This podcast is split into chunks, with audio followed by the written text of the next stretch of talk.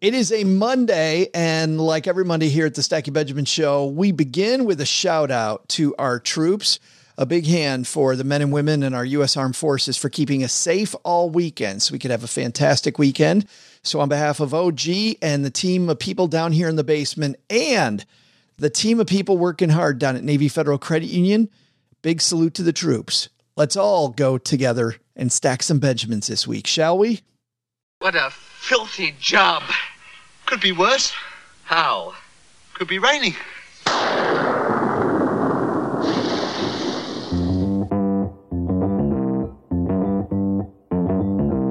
Live from Joe's mom's basement, it's the Stacking Benjamin Show.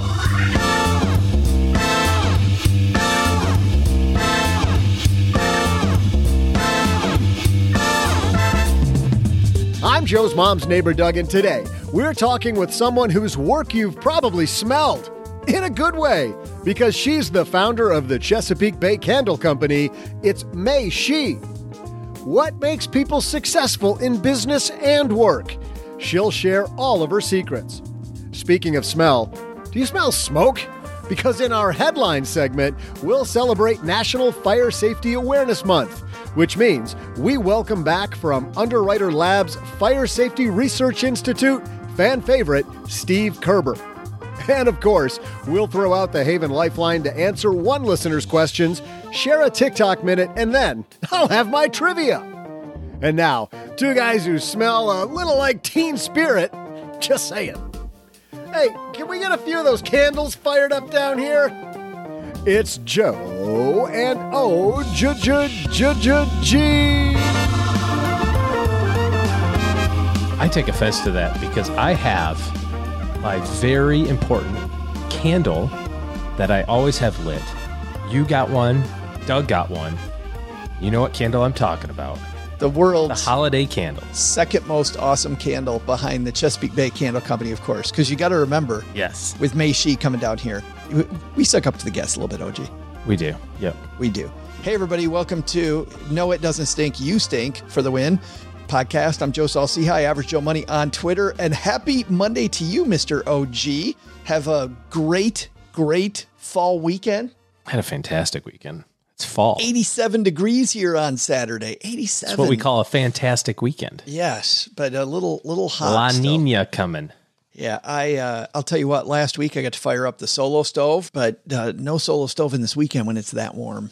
The sun is its own solo stove. It is. You get the solo stove in the sky. But I don't mind though, because it's still I totally it's still do. cool in the morning. It's Stop 50 it. degrees in the morning and it's 80 in the afternoon. That's what we call perfect. It's close, but a little warm for me. But you know what else is warm? The glow of a beautiful candle. And the woman who created was the founder of Chesapeake Bay Candle Company.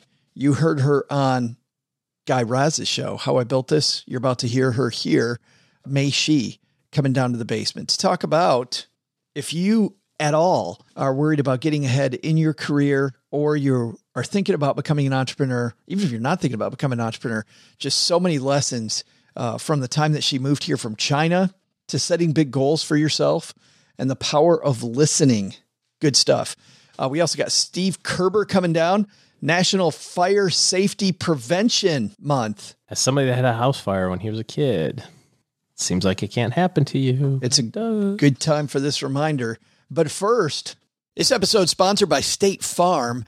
You a small business owner looking for insurance that fits your needs and budget? Well, look no further than State Farm.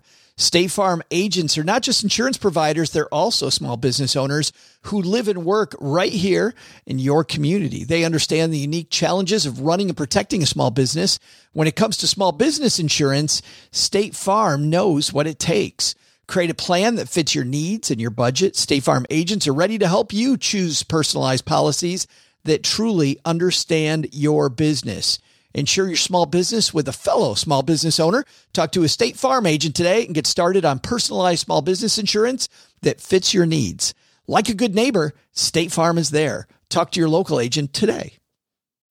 When you need mealtime inspiration, it's worth shopping Kroger, where you'll find over 30,000 mouthwatering choices that excite your inner foodie. And no matter what tasty choice you make, you'll enjoy our everyday low prices, plus extra ways to save, like digital coupons worth over $600 each week. You can also save up to $1 off per gallon at the pump with fuel points. More savings and more inspiring flavors make shopping Kroger worth it every time. Kroger, fresh for everyone. Fuel restrictions apply.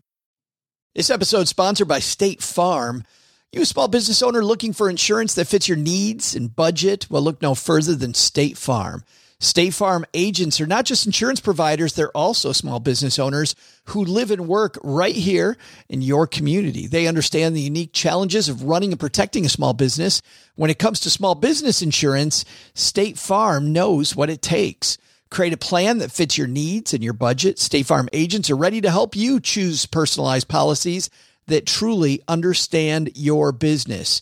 Insure your small business with a fellow small business owner. Talk to a State Farm agent today and get started on personalized small business insurance that fits your needs.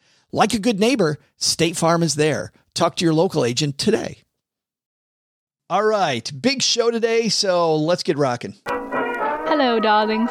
And now it's time for your favorite part of the show our stacking Benjamin's headlines.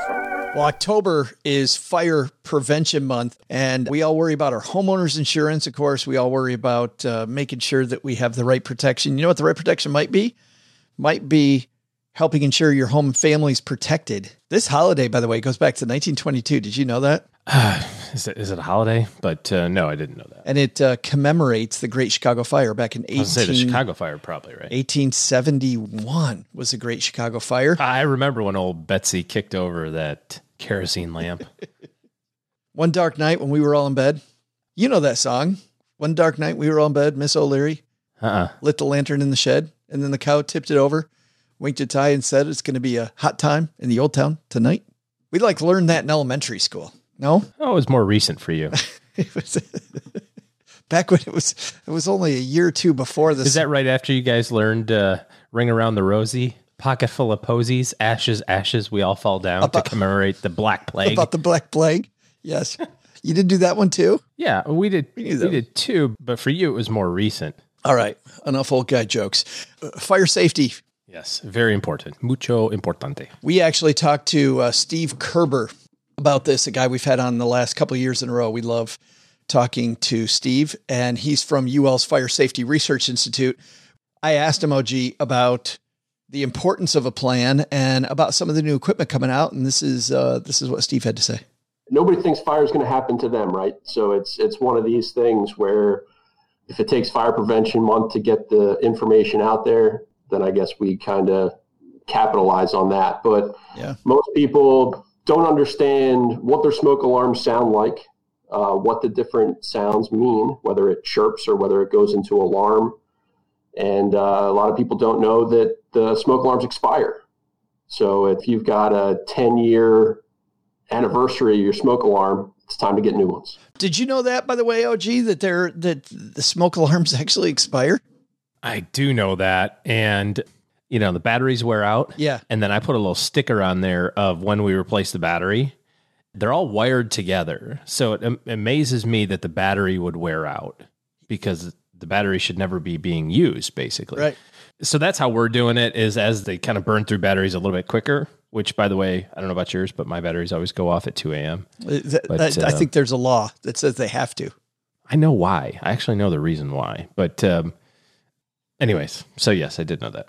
Yeah, I It did. sucks. I did not They're know that. He also talked about though that there are some there's there's new things in the new smoke detectors. Like smoke detectors, if you haven't gotten a new one recently, smoke detectors have gotten a hell of a lot better. They're getting so much better. Uh, a lot of the ones, if you see the package in the store that says uh, nuisance cooking alarms, they're coming up with better sensors to tell the difference between an actual fire and burning toast or boiling a burger. Uh, I mean, smoke has like a fingerprint.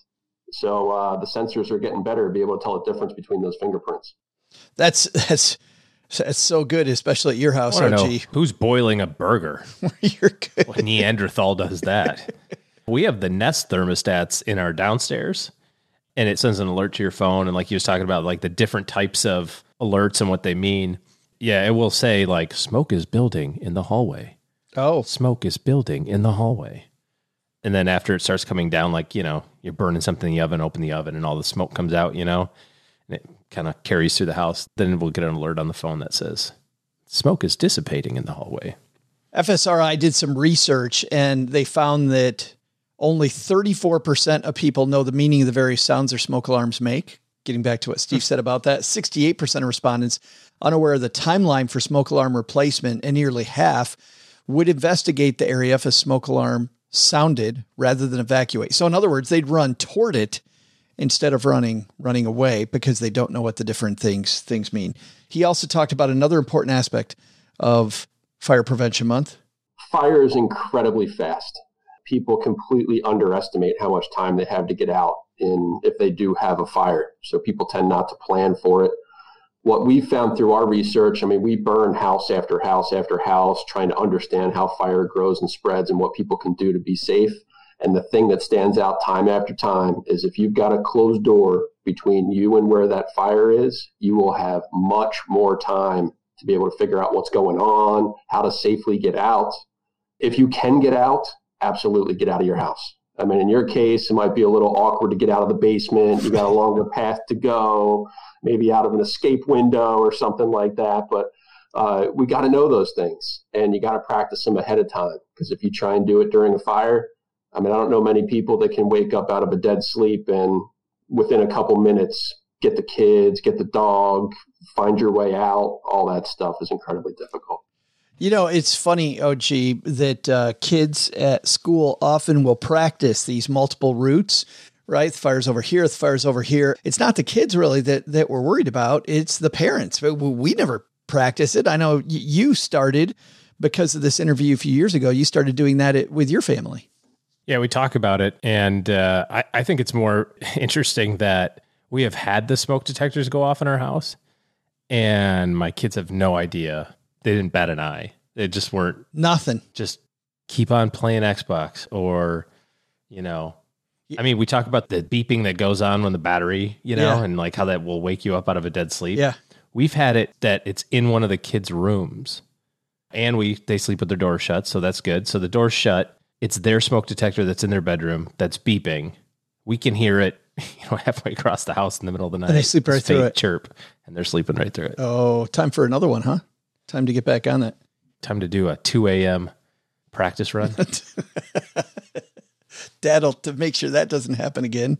I think if you make those things fun, that the whole family then gets involved and uh, a, a great family activity that saves lives. And at the same time, you know, we, we spend so much time on our homeowners insurance. Why wouldn't we spend time actually saving the life versus just saving a few Benjamins?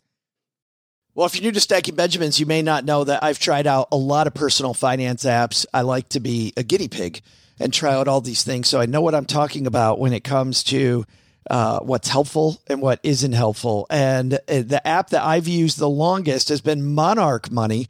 And it's because Cheryl and I, my spouse, were able to collaborate together.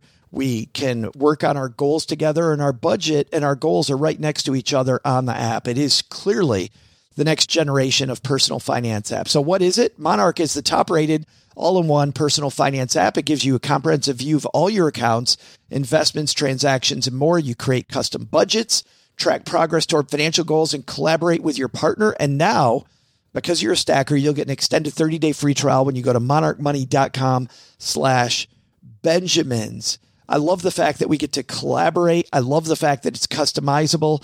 And I also love that it's this ad free privacy you can trust. They never sell your data to third parties or show you ads. After trying out Monarch myself, I totally get why it's the top rated personal finance app. And right now, because you're a stacker, you're going to get an extended 30 day free trial to try it out like I try out many different apps. And this one was sticky for me because, well, you'll see when you try out the 30 day free trial. Go to monarchmoney.com slash Benjamins. That's M O N A R C H M O N E Y dot com slash Benjamins for your extended 30 day free trial. Somebody hands you $25,000 right now. What's the first thing you do? I would definitely scream a little bit like, ah, you know, because that's a lot of money. And then uh, second, I would have to invest in something uh, like sheeps because in my country it's very important that you invest in something that lasts a long time that has multiple purposes. So I, for if you have sheep you have uh, fur for the beds fur for the clothes. You have warm for the winter time. You also have a best friend. And then you also have food at the end of the day. You, you also have a best friend until you have to eat them isn't that what you do if you got $25000 handed to you right now I can't say that I would buy sheep with it. cuddle up with your sheep I, I do like the idea of the investment. Yeah. Multiple streams of income there too. Multiple streams. You know, different people like different things for investing. Yeah. And of course, I think she's right too. You'd scream a little because that's a lot of money. Somebody hands you 25 grand. That's a fantastic TikTok video. You got one for us. Uh, send those to joe at stackingbenjamins.com. And of course, uh, this week, not a lot of commentary on that, OG. Just uh, one of my favorite. Not much to add. One of my favorite. One of my favorite things on the internet. Just a little mic drop there. All right, coming up in a few minutes, we've got uh, Mei Xu, who has this amazing story about creating the Chesapeake Bay Candle Company. Of course, now she's the creator of Yes, She May in uh, June of 2020. And her goal with that is to power the growth of women entrepreneurs around the world. She has, has done so many cool things. We're super happy that she agreed to come tell her story. If you're not familiar with Mei's story, well, buckle up because she's about to inspire the heck out of you. But you know what's also inspiring? We got Doug here. Oh, gee, just waiting to get on the microphone. And, uh, well, of course, as usual, Doug has maybe a little rant and also has today's trivia. Hey, Stackers. Thank God Steve Kerber didn't see all those fireworks over in the corner next to our emergency stash of gasoline. Speaking of fireworks, on this date in 1984, the woman who wrote the hit song Firework, Katy Perry, was born. According to chartmasters.org, the site I end every night with, as far as you know, Perry holds the record for the most songs sold past 10 million. I bet that added some pyrotechnics to her bank account. So, how many songs in total did she have that made it to that mark? I'll be back with the answer just after I change the battery in my smoke alarm. Well, OG, at Navy Federal Credit Union, they like to reward their members for using their credit cards well. Everybody gets a free aircraft carrier. and guess what? You get an F 16. No, I know. not a little, thing. Little drawing. If you save up enough points, you get a submarine. Now, if I could meet with Tom Cruise, that would be fun. But they actually give you, they have a great uh, credit card reward program. And uh, Stackers, you already know this. Don't play the credit card reward game unless you pay off your credit card every month, right?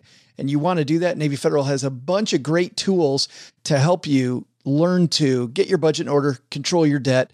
When you do this, listen to this, OG. You can now earn up to 1.75% cash back on all purchases with a cash reward card when you sign up for direct deposit. And when you use the Navy Federal mobile app, you can redeem your rewards as soon as you earn them. So you're not waiting around for them to hit your account. Plus, there's no annual balance transfer, balance transfer, balance transfer, or uh, foreign transaction fees. Plus, rewards never expire. I just had uh, in one of my reward programs, we had to use them uh, suboptimally because of the fact they were going to expire. I'm like, wow, I got to. So annoying. It is so bad. None of that at uh, Navy Federal with their card. Learn more at NavyFederal.org, insured by NCUA. And now a word from our sponsors at Betterment. Do you want your money to dream big? Do you want your money to be a total self starter? Are you annoyed that your money doesn't work hard enough? Well, don't worry. Betterment is here to help. Betterment's the automated investing and savings app that makes your money hustle. Their automated technology is built to help maximize returns, meaning when you invest with Betterment, your money can auto adjust as you get closer to your goal, rebalance if your portfolio gets too far out of line, and your dividends are automatically reinvested. That can increase the potential for compound returns. In other words, your money's breaking a sweat while you can be breaking bread. You'll never picture your money in the same way again. Betterment, the automated investing and savings app that makes your money hustle. Visit betterment.com to get started. Investing involves risk, performance is not guaranteed.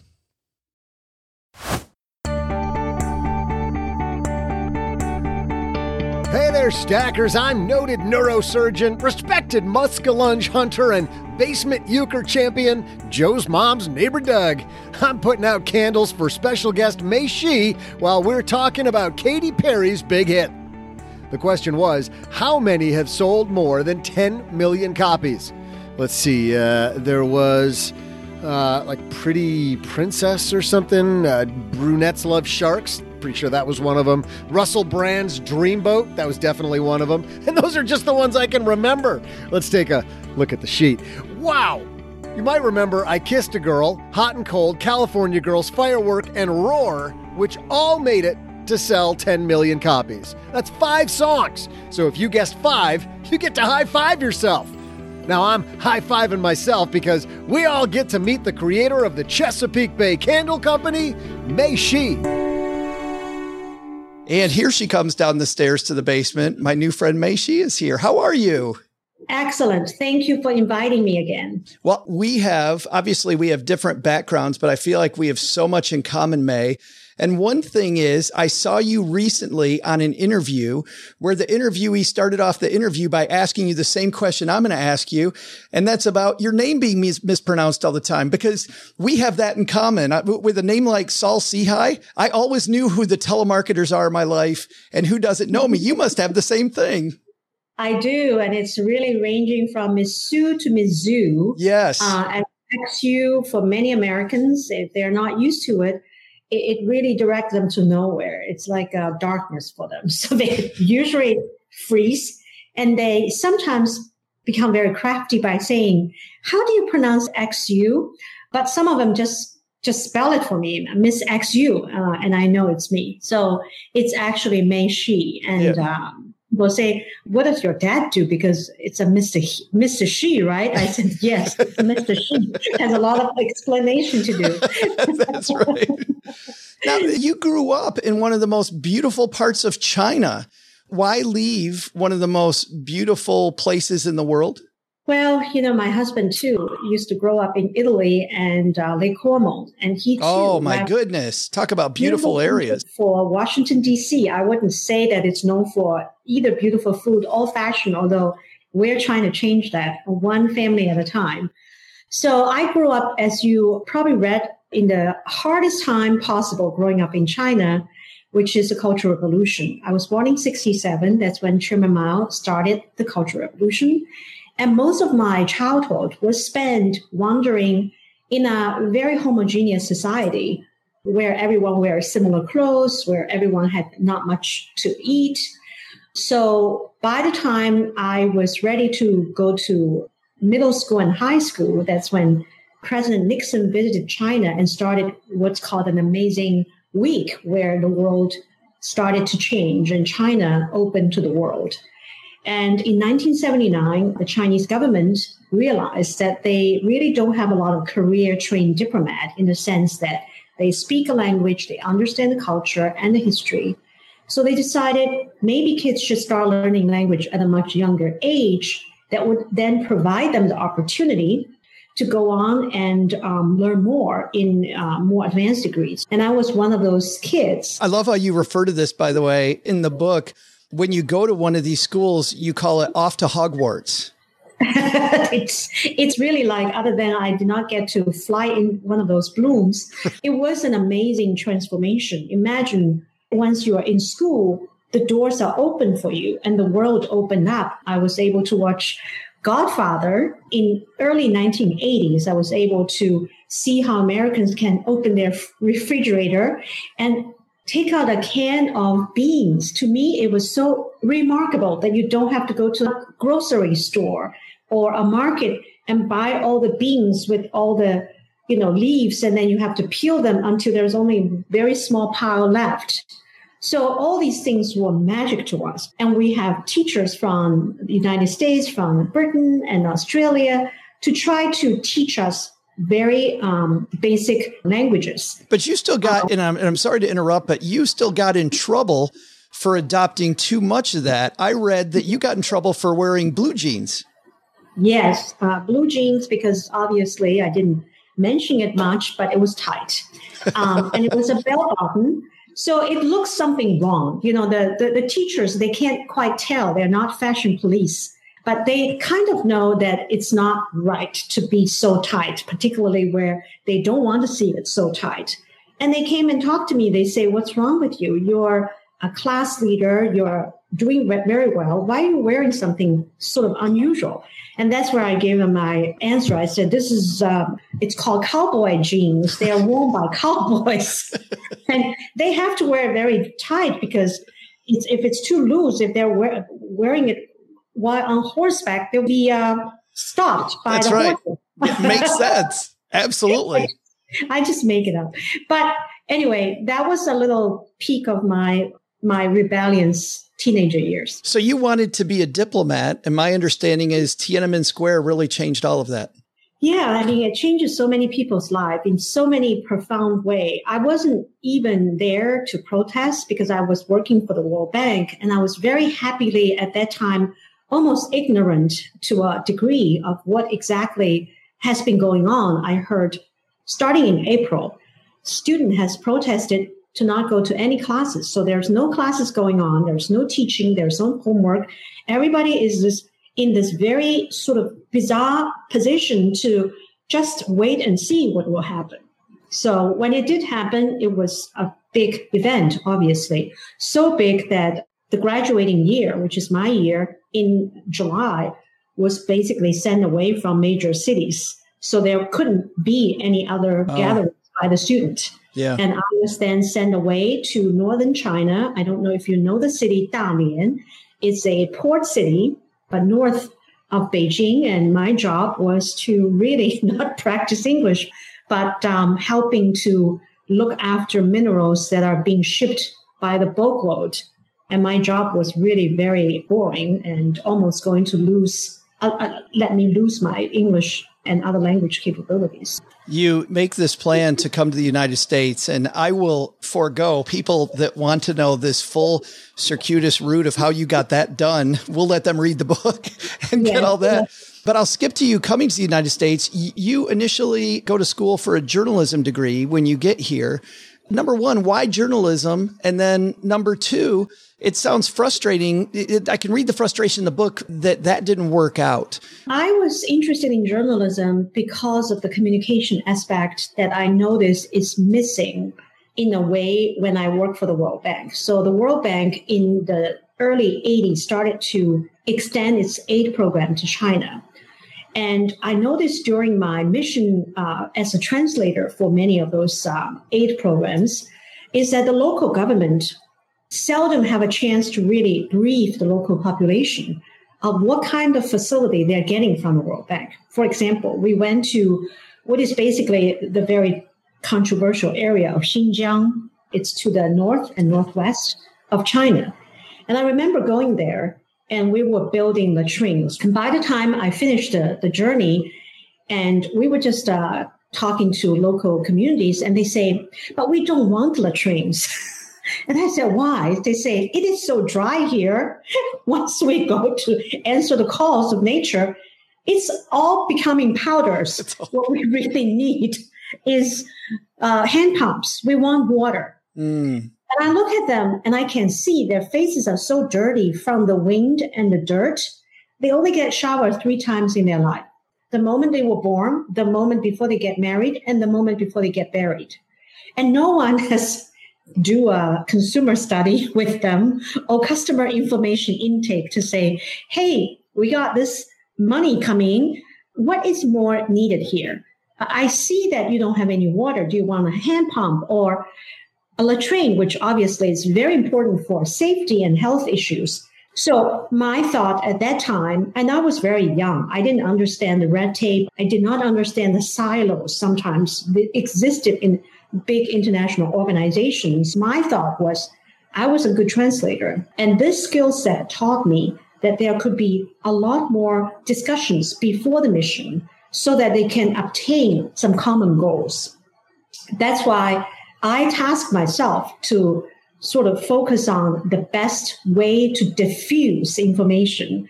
That's what public communication is about, right? Um, it's not necessarily working for media, but also for a broader audience. It's the diffusion of information and innovation that I'm very interested in. And I also want to find a school very close to Washington, D.C. that can allow me to continually work for the World Bank. And that's why I chose the, the School of Journalism and I end up at University of Maryland. I was very naive as usual. If you graduate and you couldn't work for the World Bank, which I couldn't because that was the year we fought the war with Iraq for the first time. Yeah. And because the bank is much funded by United States. When United States is in a war, it usually become a little bit hesitant about dispensing the entire commitment to the organization. Sure. So maybe there's a cut, but what I do know is there is a hiring freeze of people that are not financial and economic major, and I certainly wasn't. So they say, Mei, go find some other thing to do, and then when everything back to normal, we will hire you. And that's when I realized with a journalism degree, but as a foreigner, it's really a very difficult situation because usually you get to work in public affairs or you work, work in media. And without a green card and not being an American citizen, it put me in a very awkward position to find jobs. I want to pause there for a second because I'm wondering if with all the things you've done since then from Chesapeake Bay on, I feel like your trip to the North, the diverse experience that you had, the communication background, I feel like all of this fueled your ability to communicate and also have some empathy for your customer, which I feel like is important. How big were those early days on being a successful entrepreneur later? You know, I always tell my kids if they're willing to listen that you never go to a school or a college. You you never apply what exactly you learn into the first job or even the second job. A lot of times it gives you a tool. And I think the tool that I got from being a language learner at a very young age, obviously, it directly supported my new home. Um, I don't have a lot of difficulty the moment I arrive. Uh, not only can I speak, and this is what I thank the, the government in the sense that they understand to be a good diplomat, you can't just speak a language. You have to be empathetic to the culture. You have to be able to connect with the population at a much deeper level. And that's what we get to do is we watch a lot of movie. We watched a lot of sort of older movies and as well as newer movies. And I understand the society a lot better than even some Americans do. So I do think this preparation give me a lot more ammunition to use when I find myself in a very uh, new position, which is looking for a new job, looking for a new career. And it also gives me a very good ability to evaluate the situation. I think when you are an immigrant in particular, you tend to be more aware of your environment. You tend to be noticing things that native take for granted um, that is the story about me going to Bloomingdale's. Right? Well, that was, I'm glad you said that because that was right yeah. where I was headed. You guys may take it for granted, like, oh, this is this year, the trees is turning yellow slower. So what's wrong with it? I would be very sort of startled with those discoveries and I would try to search for the reason why. And also because you don't want to look like you are not a native speaker or you're not a, a native born American, you tend to really take in a lot more culturally. So eventually I, I have to go to find a job and it ended up being in New York. But I was alone. My then husband was uh, living in DC. So I have very few friends at that time and I have a lot of time. And what do you do? Nowadays, nobody has time because we can all go on the internet. right. But back in 1990, you really don't have anything else other than watching TV. And so I started to explore my neighborhood and they happened to be the neighborhood next to Bloomingdale's, the flagship store. To me, it's just the best experimental place for social study and for fashion study. For anything you want to study, you can find in that eight floor building because if you're willing, all the answers are kind of hidden there. And the answer was at the time, that fashion was was bright and fresh. But I remember you saying that Home Goods then all said, I think your words are that they all shouted grandma. Right? Grandma. Yeah, I was thinking when you say we're going down to my mom's uh, basement. Yeah. that is the moment I was going to joke about that she has all these laurel floral prints and yes. prints. For whatever reason, I grow up with very few things. So I learned about the design names also by observing a lot of movies and a lot of sort of eras of decoration style. So for me, it's very easy to say, wow, this is so contemporary. Women's wear is very much taking on the menswear's look, particularly the fabrication. So it, it makes women's wear more powerful and less fufu but it also still retains the feminine touch. And to me, that's very powerful because then you can look very simple and striking without compromise. And I think it's a very clever way to update a woman's fashion. And I love them. And then I went up uh, from the second floor to the third and the fourth and fifth floor and it got more and more boring to the point you went up to the home floor, which is usually in the top, and it's very heavy. The colors are very heavy, and there are a lot of gilded finishes. And the furnitures, you know, imagine these days you could go to an IKEA. The furniture is very streamlined yeah. and it's blonde wood, but not all these furnitures up in Bloomingdale's. They are dark, you, you know, they're mahogany and they have all these legs that are ornate. And I just say to myself, I said, I can't imagine this woman wearing the beautiful, simple, but powerful black suits going home to this. It sounds so different, you know, it's such a different century. And I remember Chesapeake Bay being on the front end of that and just very, very uh, I'm not going to get the words right. You'll know them. Just very simple lines, very, very, very yeah. fresh, a little brighter. But it didn't start there. You began importing many different things, and you and your husband created this company. It wasn't always easy in the no. beginning days. I love what you've said so far. I think the big takeaways for our audience so far is to have empathy and to listen. And I think that's so important. But then also to notice the things around you and see where the holes are in the thing that you're trying to develop but then I think the next lesson has to be to overcome some of this ugliness. You talk about an early trip to Chicago and, and just how awful it was. Yeah, well, I wouldn't say it's different than any other startups, right? We were bootstrapped uh, to trying to go to as many trade shows as possible. And we were very much saving money. I would say if you're an entrepreneur, there'll always be those lessons about saving money and you feel sorry for yourself because you used to be traveling on five star hotels with the World Bank. Right. And what's wrong with you? Right. to well, that, 25 miles away. and to that point, by the way, was because both of you quit your jobs. My understanding is at the same time. Was that a difficult leap of faith, or were you so, both so dissatisfied that that was fairly easy for you? Because I can't imagine that day in history. Well, you know, I was reading about how many people have resigned. Yeah. Uh, recently because of COVID. And a lot of people were very surprised because we're not known as a nation that people just quit, you know, for whatever reason. But I think for us, it's also because we were so worried that we're going to get stuck in our way. We are going to be get stuck in our job, stuck being in an unhappy job and start to borrow money for a house, having babies against our plan. And then we would say, oh, you know what? Our entrepreneur little dreams like that is for other people. It's not for us. I think we were very aware that we have no debt. We have no dogs even. we don't have anyone that will literally say, for their sake, we have to keep our job. So I guess the message for the audience is that if you ever want to be an entrepreneur, don't wait. And there's no perfect moment but you will regret if you never tried it. I totally agree. Just in my journey, it's when I hesitated that I, I made a mistake. Like if I look back at mistakes I made, it's that I didn't go sooner. You write a lot then about design creativity and attention to the customer versus shareholder value. You see two different types of companies around you all the time now, Mei. Talk about the difference there in your philosophy about creativity and customer loyalty over profit margin.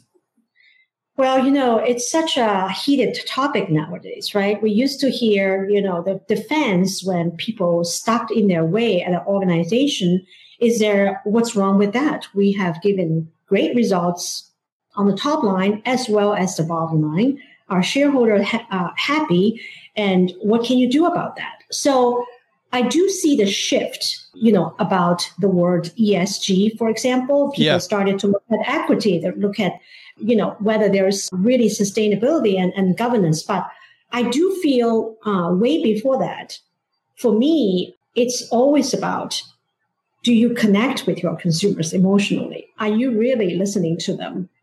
Because of the fact that we partner with some of the best tech companies in the retail world, I would say, case in point, I always love to talk about Target. Uh, I like to talk about them because they were one of the first company, if you recall, that I feel I got trained by mm. that really put us in a different level of competitiveness. I was an entrepreneur, but I become a real business person because of the intel that they were able to share on a very regular basis. We're able to learn, oh, of this week, you have 2,000 stores in every corner of the United States. It always fascinated me because remember, I came from a culture where none of those information will ever be shared. Everything is always covered. And even some retailers behave this way. Either they don't have the technology or they don't feel it's going to help them by sharing with their partners. But the way that Target work to instill in their vendors that only by working on the same data point can you truly prepare for the best sales opportunity. So in other words, let me give you an example. 2000 stores. Some of them are very big. Some of them are very, very small. There could be just a smallest store in Idaho, or you're comparing that store with the busiest store, which happened to be in Manhattan, but all the way up in the north in Harlem. That's their best store, just so you know. and every week, if you want, you could see how many people buy my French vanilla candle over in Idaho as well as in New York. Why do I want to know? I want to know because each place have different demographics and each one of them also demonstrate tolerance for price point differently. So once you get to see that data point, particularly when you launch a new product, it's amazing what information you can start to pile on top of each other and how informed can I become with my supply chain? We can start planning the inventory and the supply chain in a way that we can never do. I can see if vanilla is outselling and I can start buying more vanilla fragrances, right? And I don't even need to buy them. This is the best part. I can let the vendor know I'm going to buy more. Imagine I do that with all the main vendors. That gives me an edge that no other candle companies will do. If they don't know what they're selling or if their uh, retailers are not sharing, they wouldn't know. So I become very, very good at jumpstart with a season, analyzing data, analyzing trends, and getting ourselves backed up. So obviously, I didn't learn this at school. I was learned to uh, about history of uh, culture, but it prepared me to be very aware of trends and strategic and being able to see further and, and, and globally. So it probably come as no surprise because of my uh, training as a diplomat.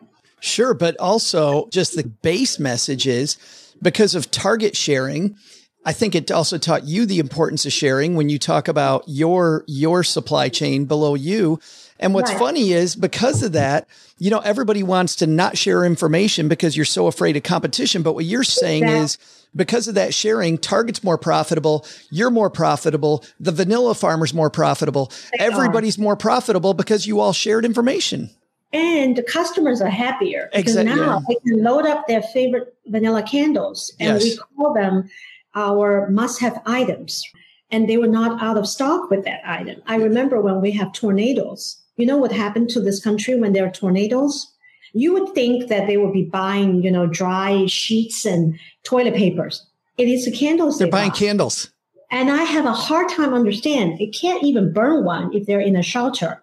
They do. They bring candles with them because it reminds them of a normal time. Yes. It, all these emotions that triggered by being able to burn something they do all the time.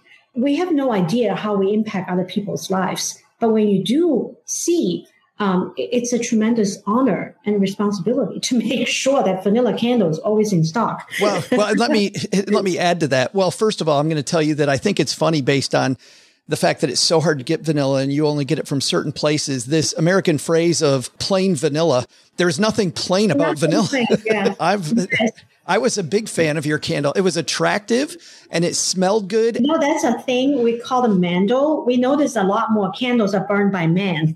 I call them mandels. mandels. That mandels. Is, that's um, fantastic. Um, because people have been reporting that their husband has been taking their candles away, particularly during COVID. oh, my, my wife will tell you that I'm the candle burner in our relationship. I totally See, am. You you need a mandel all the time. I want to ask you. Uh, uh I want to change fronts here and fast forward to today, because largely your company today is so much different. Yes, she may is the name of your company and it's mostly online. How does that change the game in entrepreneurship today versus when you first launched Chesapeake Bay? What are you thinking about today as an entrepreneur that you weren't thinking about then? Yeah, I have to say you hit the nail on the head. It is very different. Um, I have to confess that when I was working in the consumer world, because it's mostly B2B, right? It's not B2C.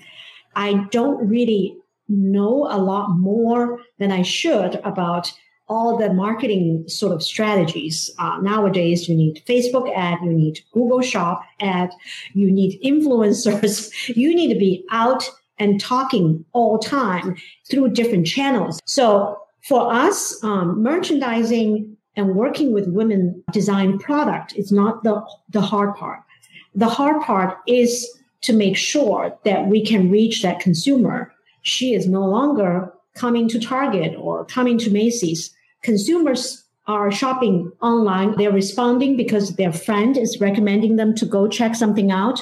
So they're coming almost like from all over the directions and you need to be able to catch them when you can. We need to be able to understand what they're looking for. And you also need to still be able to stay true to your mission. And the mission is to elevate women owned brands because so often people think about women-owned brands as what you found on Etsy. You know, it's a lot of um, arts and crafts. They did not understand that women designers really are working for women by themselves because they usually started because they can't find certain product in the way they want it. And they realized that there is a niche, that there is an unfulfilled uh, need that they could try to fulfill. That's sort of my mission right now, but I can't tell you that I'm already figuring everything out. I would be very curious if anybody that's listening to you to say, Hey, Mei, I think you need to do ABC because I'm really, I'm still learning every single day. But I still get the same message. You're still listening. You're still empathetic to the community. And I think that obviously is why you've been such a success. Also, your book is called Burn How Grit, Innovation, and a Dash of Luck Ignited a Multi-Million Dollar Success Story. It came out earlier this year. It was fantastic. Mei, thanks for taking time out of your busy schedule to hang out oh, with us and talk you. innovation. The basement is fantastic. Tell your mom. we'll burn some candles in the future too. Hey, Nick Loper here from the Side Hustle Show. When I'm not helping people earn money outside of their day job, I'm stacking Benjamins. Big thanks to Mei Xu for hanging out today. What an amazing woman, OG. And this idea of sharing information, I think, is such an eye opener for a lot of people because when I learned to stop holding my cards close to my face and not telling anybody anything, and instead started openly sharing, like, I don't know about you, but when I was a financial planner, my career changed the second that I became just a fountain of information for everybody around me. All of a sudden, everybody wanted to hire me. Everybody wanted to work with me. When I held my my cards close and said, uh, "I'm not going to help you at all until you pay me some money," didn't really work. Well, I mean, isn't that kind of the basis of the podcast? The whole thing that we do here, which is we want to give away 99.999% of it basically. Share share as much as we possibly can. Yeah. Absolutely. Because then you become a trusted resource, but also for her, I love the idea that because she got more information, I mean Target could have held on to all that info. Right. And said, forget it. That's our information. But by sharing this proprietary stuff, everybody, but Target ended up making more money. Right. Yeah. Especially nowadays with technology and resources and, you know, the, the ability for other businesses to, for lack of a better term, riff off of other, you know, ideas and strategies and, you know, all that sort of stuff. I don't, I don't see why you would want to be the person who kind of hoards all of that stuff.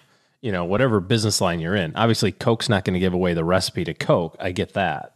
But to share with your distributors or to share with your salespeople, you know, I mean, gosh, I'm sure you remember at, at American Express, even the different regions of people in the same levels wouldn't necessarily share information, right? It'd be like, well, I can't tell you what we're doing over here because then you'll beat me in the sales contest.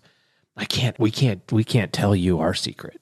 It's like, well, what are you guys doing over there that's so great for your new advisor team? Oh, we can't tell you that. That's our deal. It's like, what? Yeah. It's ridiculous. I think that this is why going to industry conferences, no matter what industry you you're in and what uh, level you are, whether you're the person who's in charge or you're you're just a cog in the wheel, being great at what you do and sharing information with other people to do what you do. Uh, you know, I think especially if you're not the boss OG and you're able to go to an industry conference and know more about what happens in your industry, you immediately become more valuable, which makes it easier than I think to get raises. But not just that, you know, in two weeks, you and I and Doug and Gertrude were headed to Cincinnati to kick off the EconoMe conference. And this is just a conference, it's TED Talks about financial independence. So this is, doesn't even have to do with your job, it has to do with your life.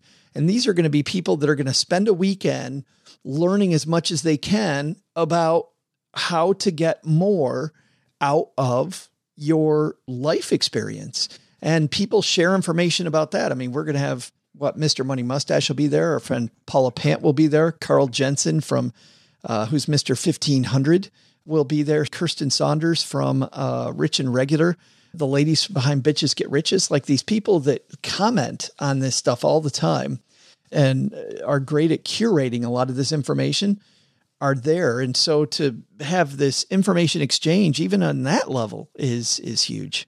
All ships rise. Yeah, go get it. And hopefully, by the way, uh, uh, you can join us at EconoMe. We'll be kicking it off with a live show because the book tour has gotten so unwieldy going to 42 different cities. Only one live show uh, this time around, probably until, well, most definitely, I can say until 2023. There will be no other live show like this one.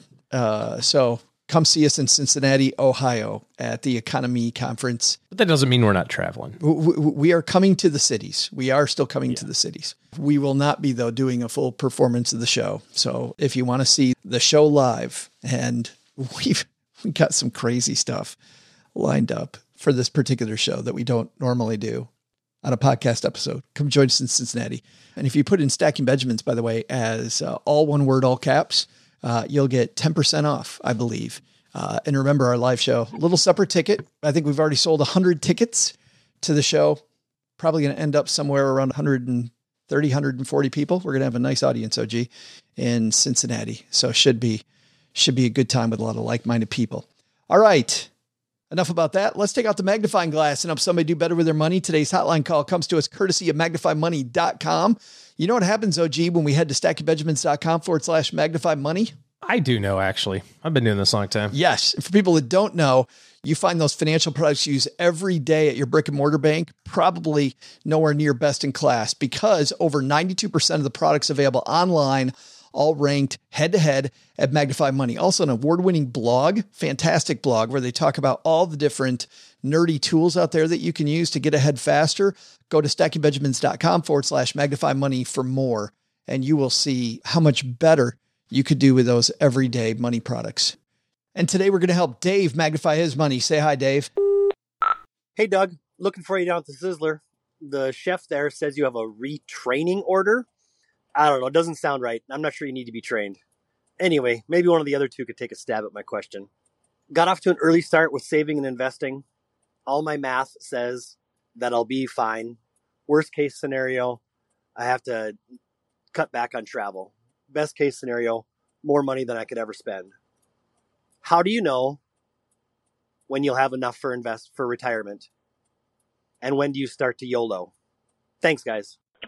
Thanks for that question, Dave. And uh, Thanks also for the note uh, to Doug. Doug uh, might have a little problem with Sizzler OG, but I think we'll let him work through that. Let's work through Dave's question, which is a good one. When do you know when you got enough? How do you know? I think there's the math answer, you know, like I need to accumulate this amount of money and and I've modeled this out and therefore I don't see any scenarios in which I run out based on this and these aggressive assumptions and that sort of thing. I think there's the math answer, but then there's also the so what are you going to do about it answer. That's probably the harder one because if you're a great saver, great investor throughout your 20s and 30s and 40s, you're faced with this problem, which is you get to 50 or 52 or 55 and you have enough money, but all of your friends and all the people around you are still elbow deep in work. So you're like, well, I could quit, but what would I do? And my spouse is still working. They're, you know, my spouse is a teacher and and he's got five more years to get the pension, which we need for health insurance. So what am I going to do every day? Or I've got enough money or we've got enough money, but all my buddies at the plant are still working because they weren't as smart as me. So I, what am I going to play golf with? You know, that we play on Tuesday nights, but I can't play every, you know, every day because nobody else will be around or I can't go on vacation because I still have kids in high school. I think there ends up being a little bit of a, of a kind of what's next type of conversation. So the math is the math. And then there's the everything else part. People like us can help with the math side of it and we can kind of help with the what's next by asking some good questions. But I think that's the part that's the most challenging for for people who want to retire early. Yeah, I like a couple things I've heard here, OG, that I've heard you say a lot, but also our friend uh, Roger Whitney, the retirement answer man, has said, which is you got to be a little okay with uncertainty as well.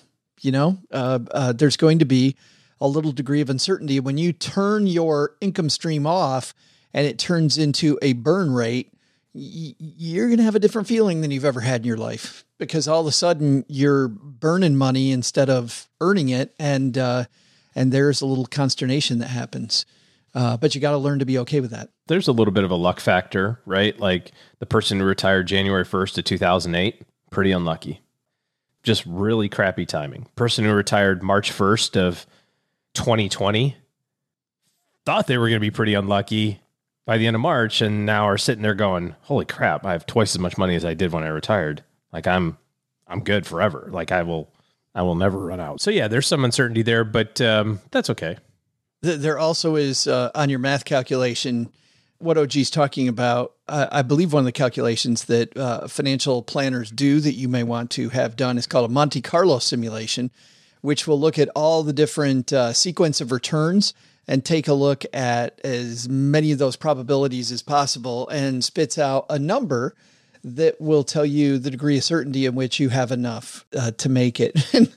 and it's funny because, as you know, most of the time people will find like an 85% chance of certainty and go, Yeah, I'm good with that.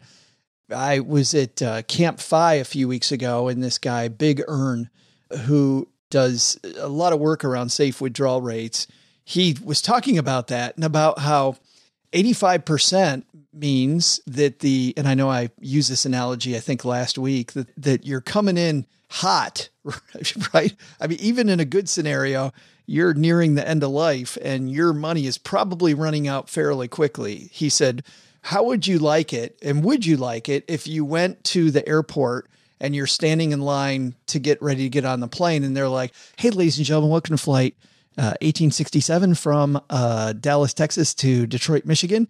Uh, today, uh, our simulator tells us we have an 87% chance of making it, which is perfect, which is just just just great. I've got a different perspective on that because what he's assuming by suggesting that, which I understand, is that you wouldn't adjust along the way. And I think it's more likely to happen let's say that you go with that 85% number, 75% number, and you're going, well, yeah, one in four, one in five chances I'm going to run out of money. It's not that. It's not 100% or zero. Those aren't the two outcomes. The outcomes are I do what I want according to this plan, or I have to make some adjustments along the way. Because you've got this plan, right? And you, you I hate the term, but you know, you're on this glide slope and everything's going great. And then a big bear market happens or some weird thing happens and you're now below, right? Yeah. And you can't you can't recover. So do you just continue to put that using your analogy, do you just continue to like fly that into the ground?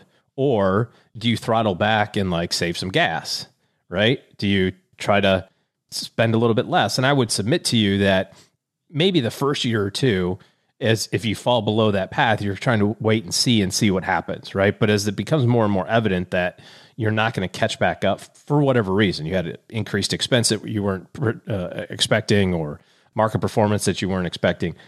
I don't think that a rational person then goes, well, I guess that's just one in the four chances that I run out. Hopefully I die soon. I see what you're saying, but at 85%, let's say that you're at 85% or Dave's at 85%. He talks about when do you YOLO?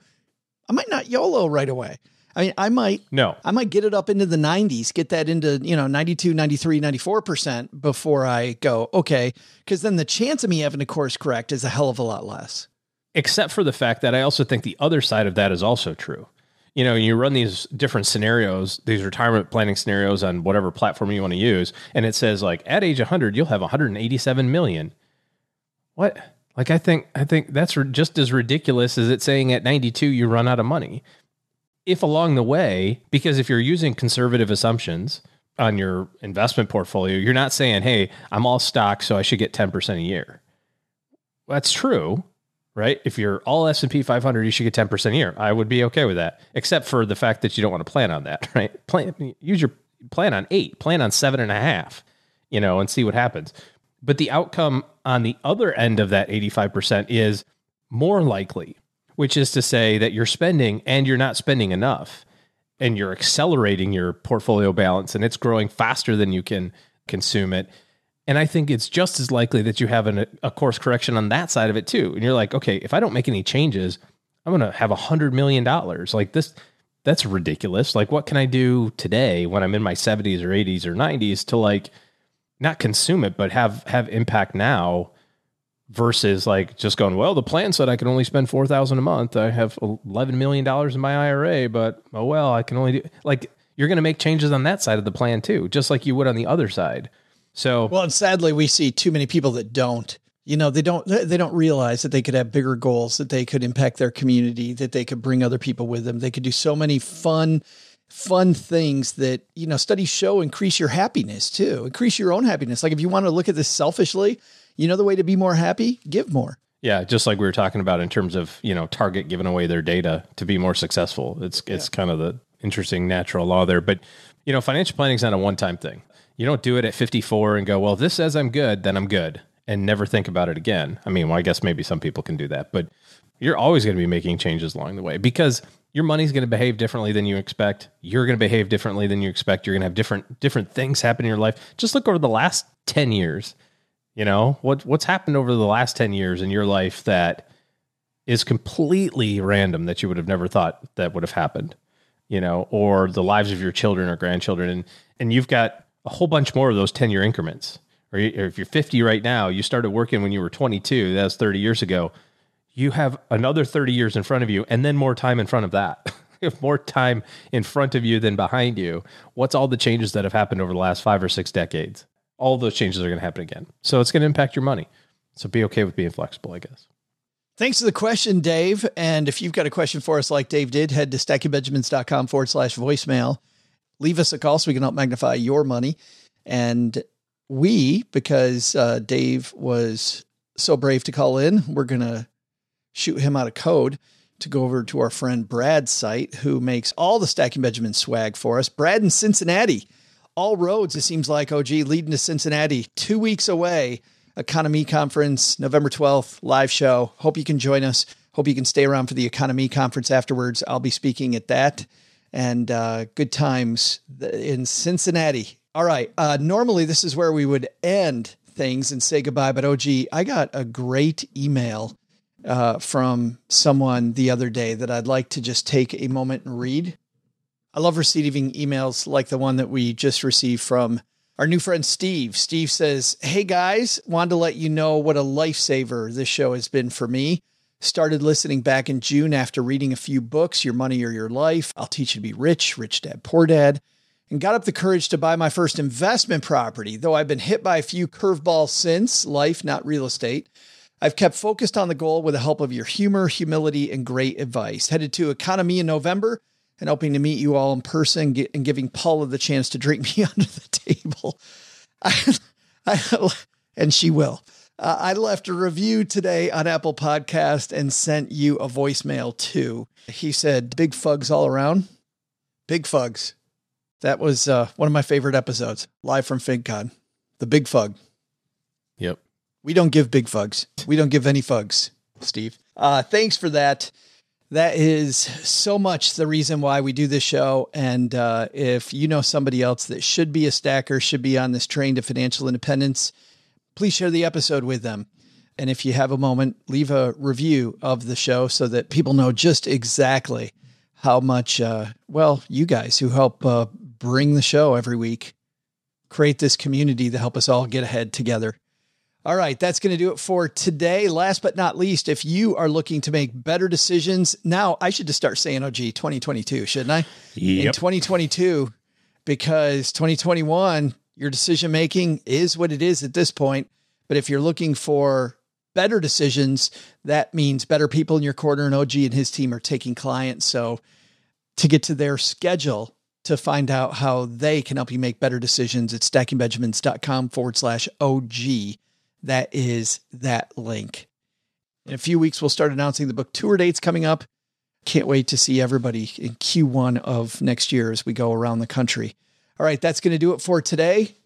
You got it from here, Doug. What should we have learned today? Sure thing, Joe. Why don't you just get back to lighting a few candles over by the bathroom? I'll tell everybody what they should have learned today. First, take a lesson from Mei Xu. Listening is a life skill you can never outgrow. Whether it's your boss, customer, or friend, just remember you have to stop talking for a second to listen. Second, how about a lesson from Steve Kerber? It's important to practice as much fire safety at home as you do in the office. But the big lesson?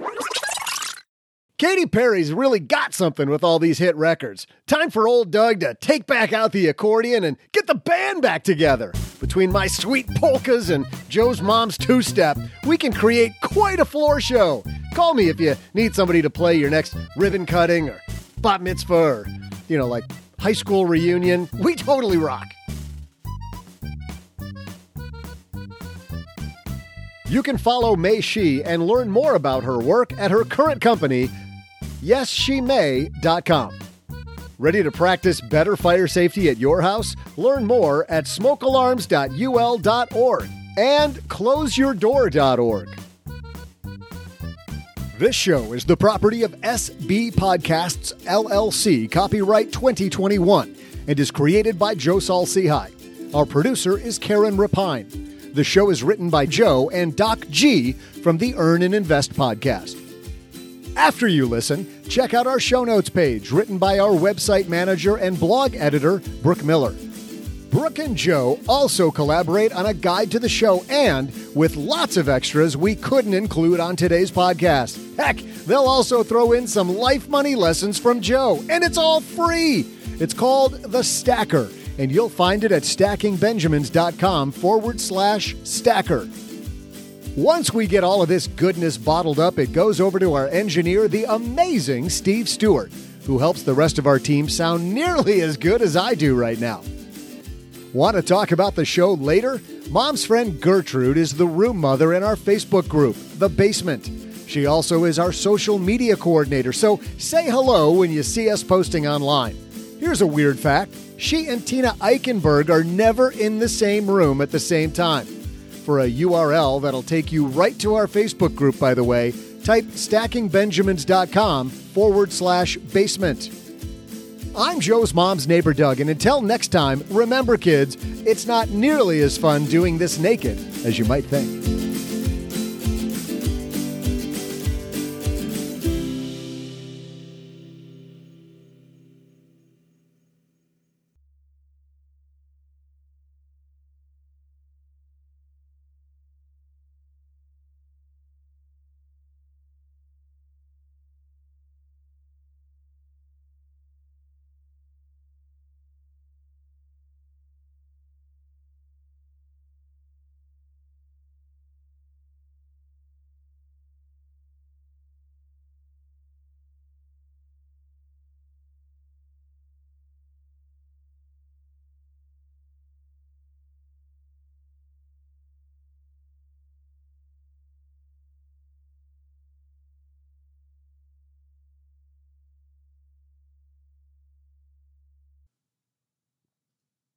I got to start watching the Squid Game.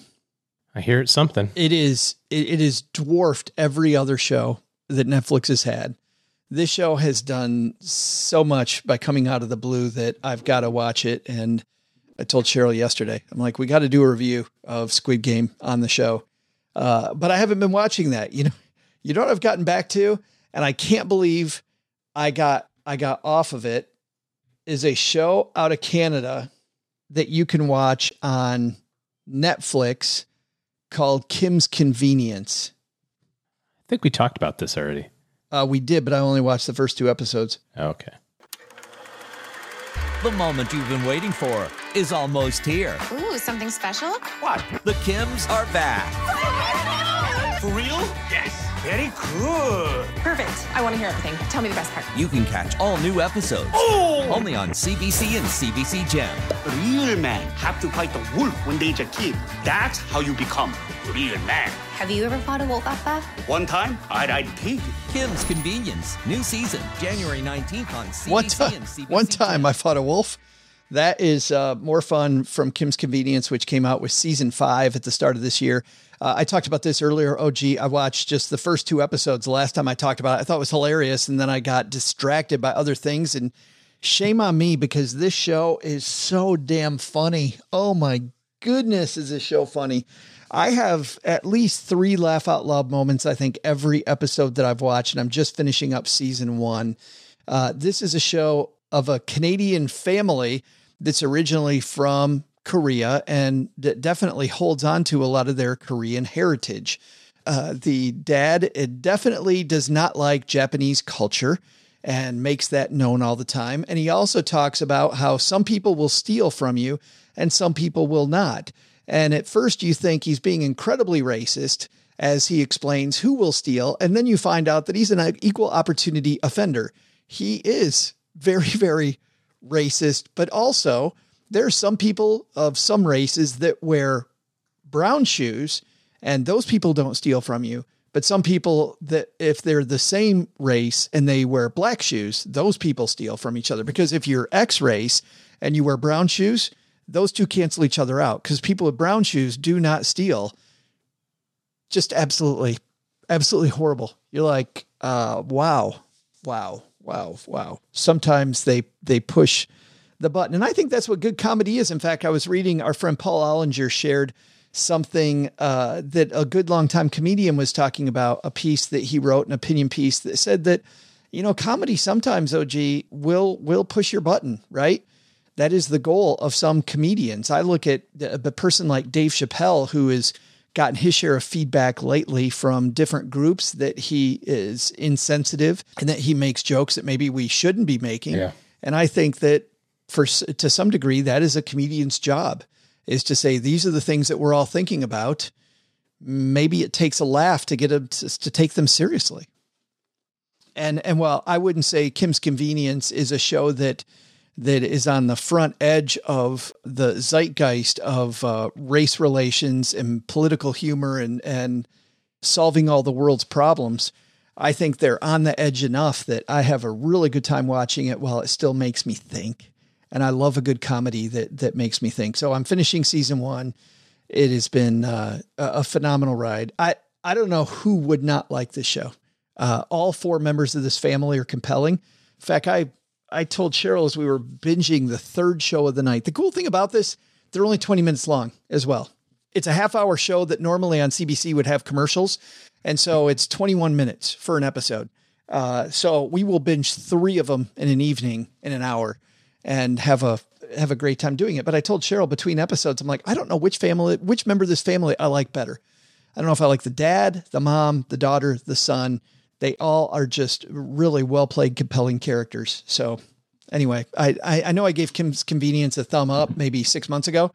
I'm giving it a huge thumb up as I finish season one. This is uh, really, really good TV. I think a lot of people missed because of the fact that it's because it's originally a Canadian TV show.